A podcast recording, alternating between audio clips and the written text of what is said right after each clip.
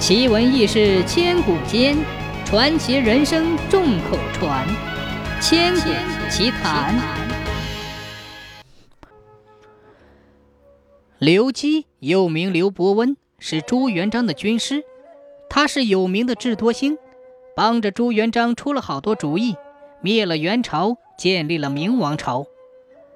刘伯温还是有名的天文学家，文章写的特别好。可这位大学问家也有被憋住的时候。这一天，刘伯温从老家探亲回来，要到京城去见明太祖。半路上，他坐在船里给朱元璋写奏章，可写到半截写不下去了。这会儿就听见岸上有人喊：“喂，请船停停，请船停停啊！”原来。岸上有个和尚要搭船，刘伯温便叫船靠了岸，把和尚接了上来。和尚来到舱里，看见刘伯温闷闷不乐，皱着眉头，好像有什么心事。他就问：“大人，您是不是碰上什么烦心事儿了？”刘伯温就实话实说了：“嗯，我正在给皇上写一份奏章。”写到蹉跎岁月，五旬有三。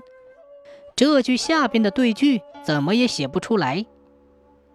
和尚听了，随口就说：“大人，对句不如写上‘不报朝廷，万分无一’。”刘基听了，吃了一惊，说：“啊，师傅真是高才呀！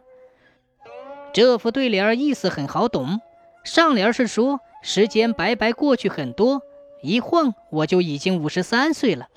下联是说，我报答皇上做的事还达不到万分之一，表示出刘基在皇帝面前诚惶诚恐的样子。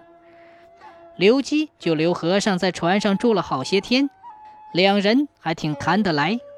快到京城了，刘基打算叫他去见见明太祖，可和尚说什么也不去。跟刘基告了别，就下船去了。